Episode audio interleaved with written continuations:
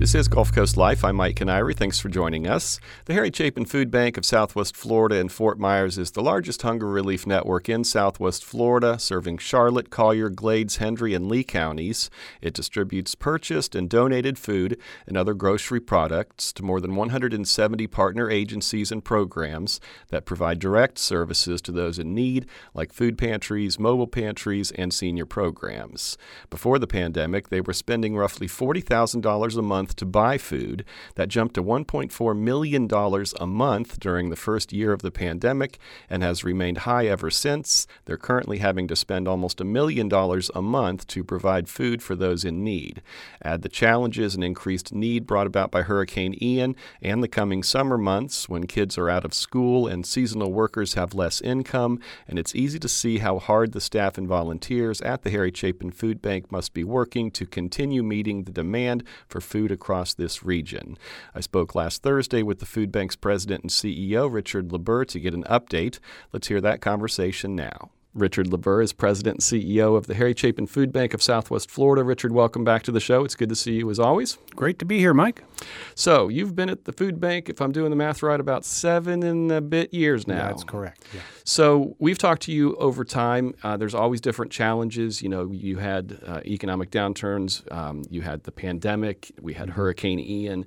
Big picture, how are things right now at the food bank? Have you reached a level of normalcy, or you know, what's what's the big picture right now? Well, I think we're defining a new normal. Um, I, I don't know that we're going to go back to what we saw pre pandemic. We are continuing to run well above pre pandemic levels, um, like 60% above where we were before the pandemic, um, 30% above where we were kind of at the lows after the pandemic. Hmm. Um, so it's continuing to be challenging. We're seeing lots of people out there that need help.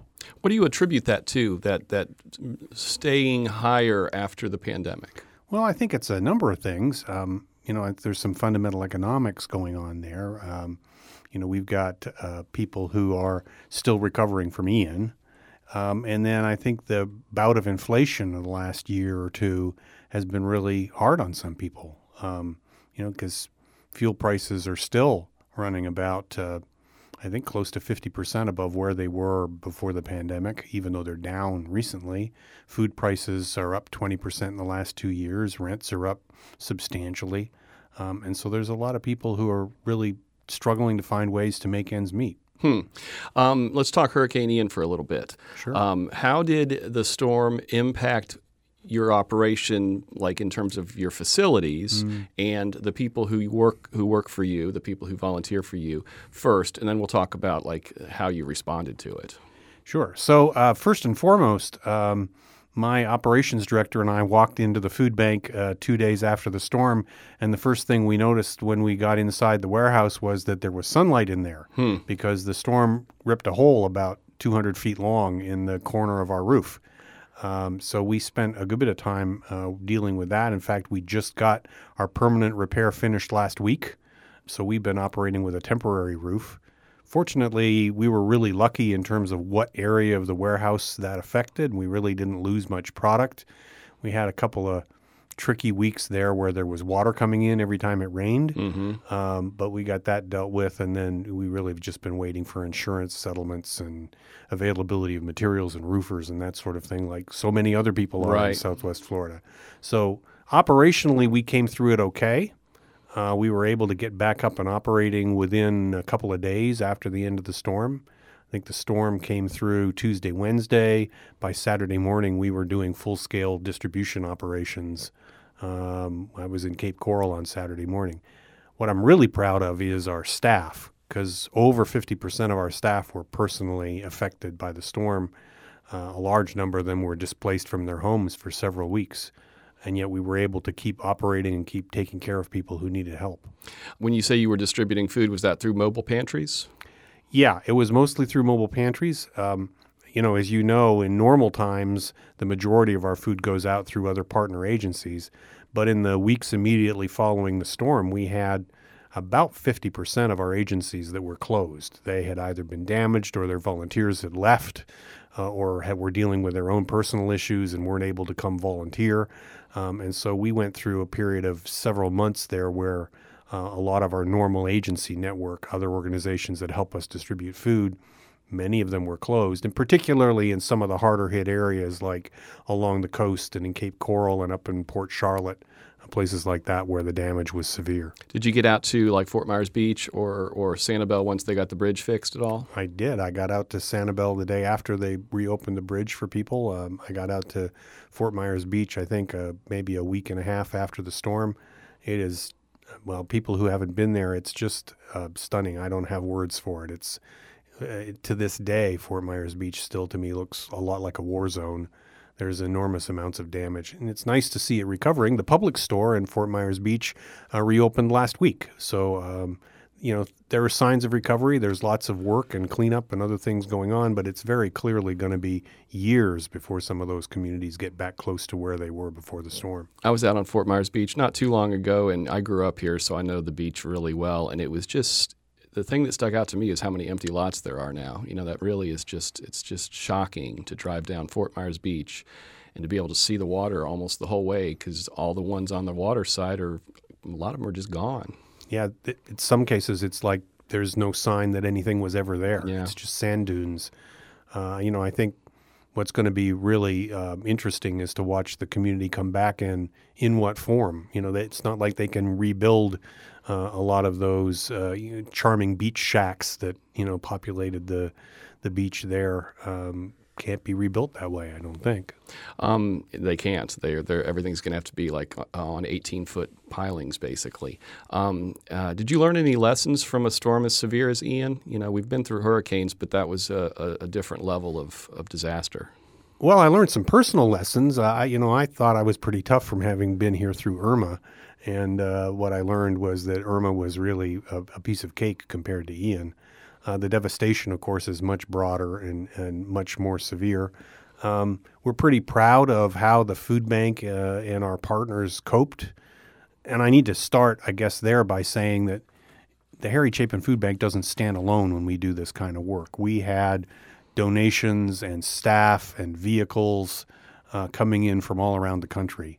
We had uh, people come from as far away as uh, Texas and Oklahoma to come help us. We had food from all over. Like other food banks? From other food banks and from major food manufacturers, uh, just sending us donations of food to take care of people.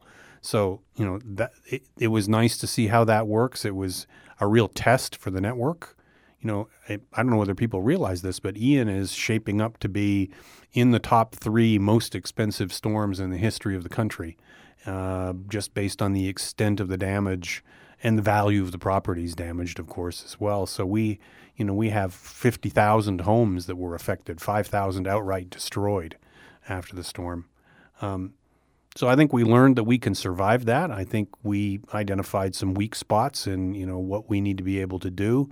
Um, and we've identified for the long term that the food bank uh, needs to launch some significant um, initiatives, which we're beginning to really build the infrastructure that we need to have for the future. That we think um, that you know the region is going to continue to grow, that the number of people who are hungry, even in blue skies, is going to continue to increase.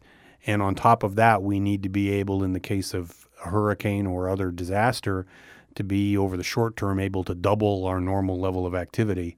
Um, and we're not confident in the long run that the facilities that we're in, that the you know infrastructure that we have, is going to be able to keep doing that at increasing levels. So we're making some significant investments there. Is your warehouse on Fowler? Is that the Fowler location, or where where is your main location? Yeah, that's our main location is on Fowler Street in uh, Fort Myers.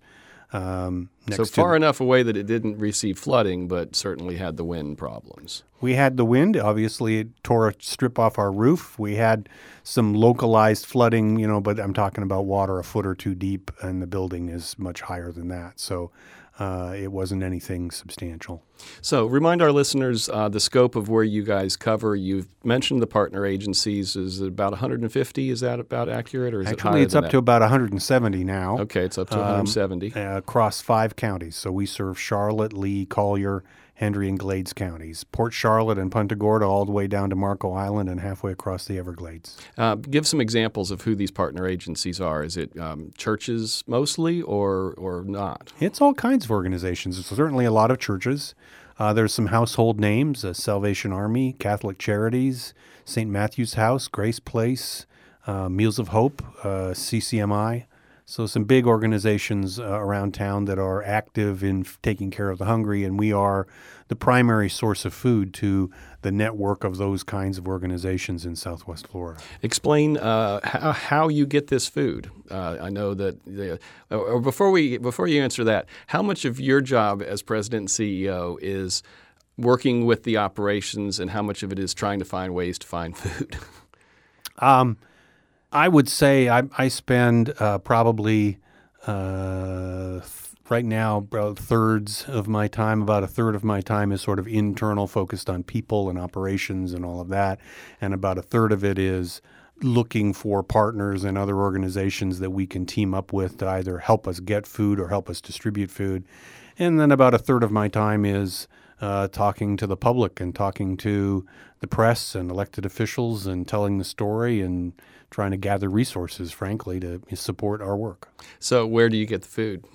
The food comes uh, from a variety of sources. The single largest source is uh, grocery stores. We have trucks picking up at every major grocery store in Southwest Florida. Uh, in many cases, they're picking up every day or every other day because those stores know that that last lonely can of green beans you know, if it's if it's a week older than all the other cans of green beans, no one's going to buy it. We've all seen someone standing in the store picking up a, a can of something and looking at the expiration date and then choosing something else because it's newer.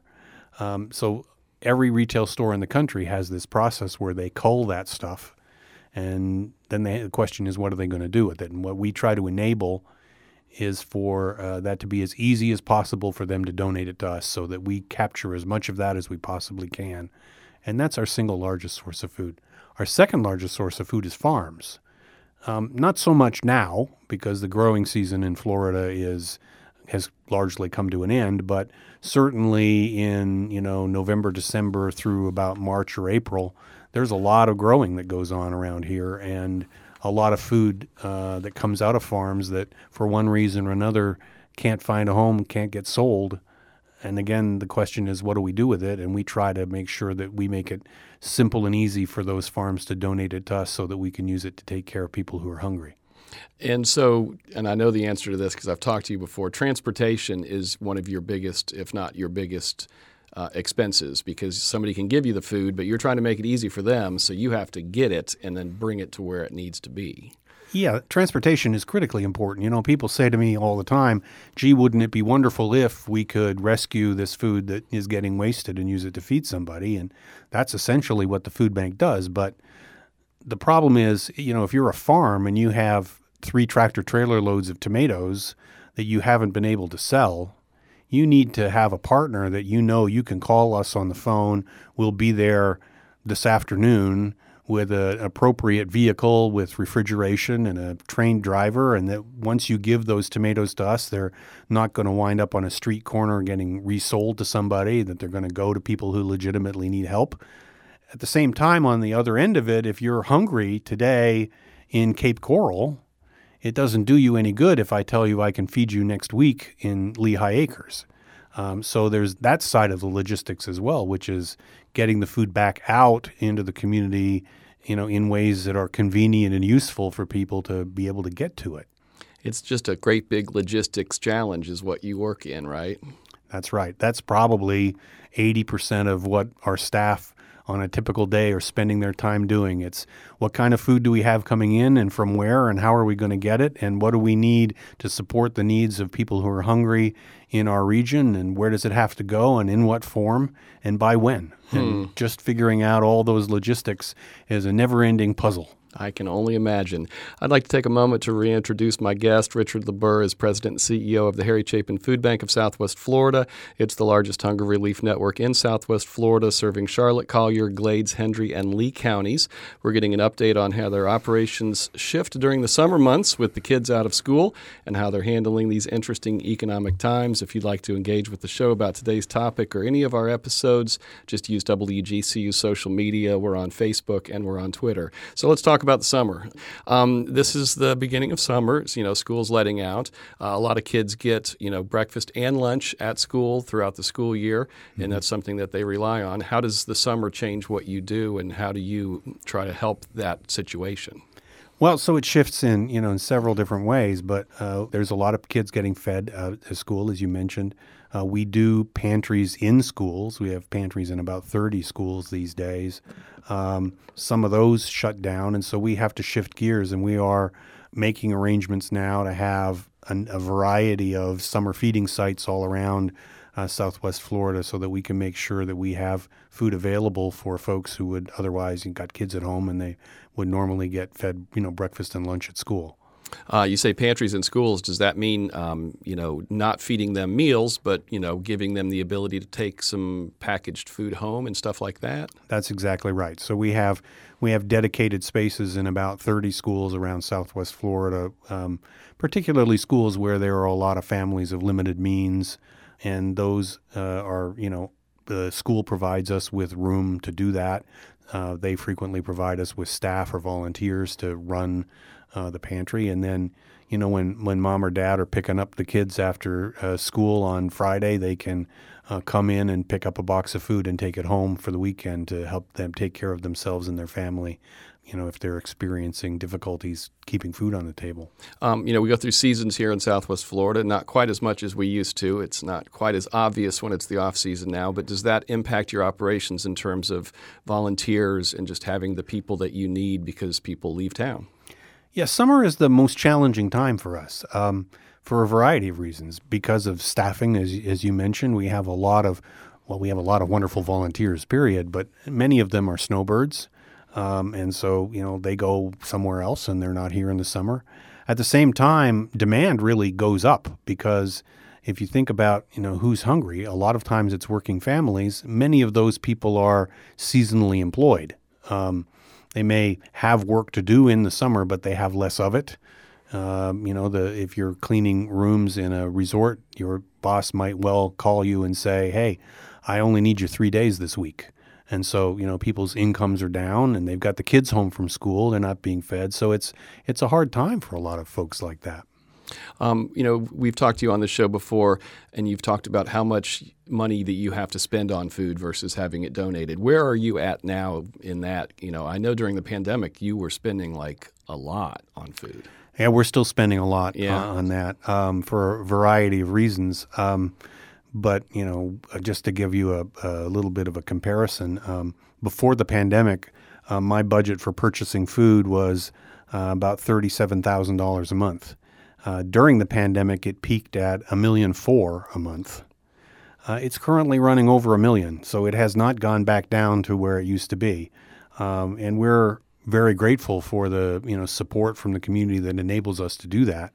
Um, but I think the landscape is changing in terms of the availability of food, in terms of the amount of people that need it, and the kinds of food that we need in order to be able to sustain the operations and the programs that we have. So we're we're continuing to buy a lot more food than we ever used to.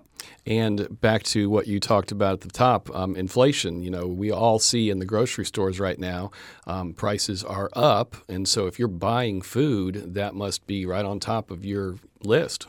Yeah, we uh, we figure that uh, the price we're paying for food in general um, is up probably about fifteen percent in the last two years. And you know, there were many, many years there where food prices went up one or two percent a year. Um, nationally, I think the food price inflation last year was 11%, and this year so far it's like 7%. So uh, even though people are talking about food inflation is down, it's not like the prices have gone back to where they used to be. They're just not going up as fast as they were at the peak. Hmm.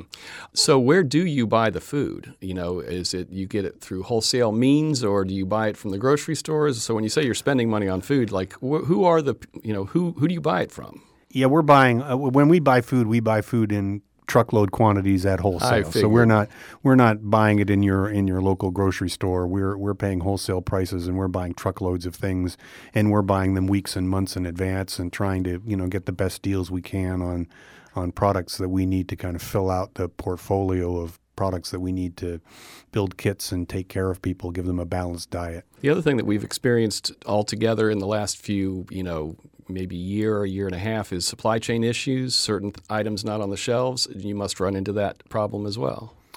We do. Um, and, you know, so you won't find us buying eggs, um, even though egg prices have come back down some there are certain things that are just hard for us to get or hard for us to justify the cost. Uh, and we have a dedicated purchasing staff that this is all they do is look for you know what's available out there and uh, what kinds of terms and we are always trying to juggle to get the most we possibly can out of out of our money. Um, do you have enough volunteers? Do you have enough um, F, you know do you have how are you doing in terms of the needs that you have? What do you need? How can people listening help what you're doing? We always need more volunteers. Um, we always have things for volunteers to do, except maybe right around Christmas time when everybody and their uncle wants to volunteer.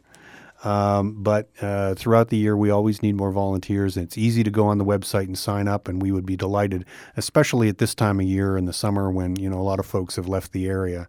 Uh, that's really useful. Obviously, uh, you know, uh, we always uh, need uh, donations of food. We need donations of money, frankly.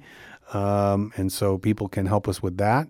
People can, Mike, people can help us just by helping their neighbors and their friends understand what it is that we do and why it matters. Who's hungry and why are they hungry?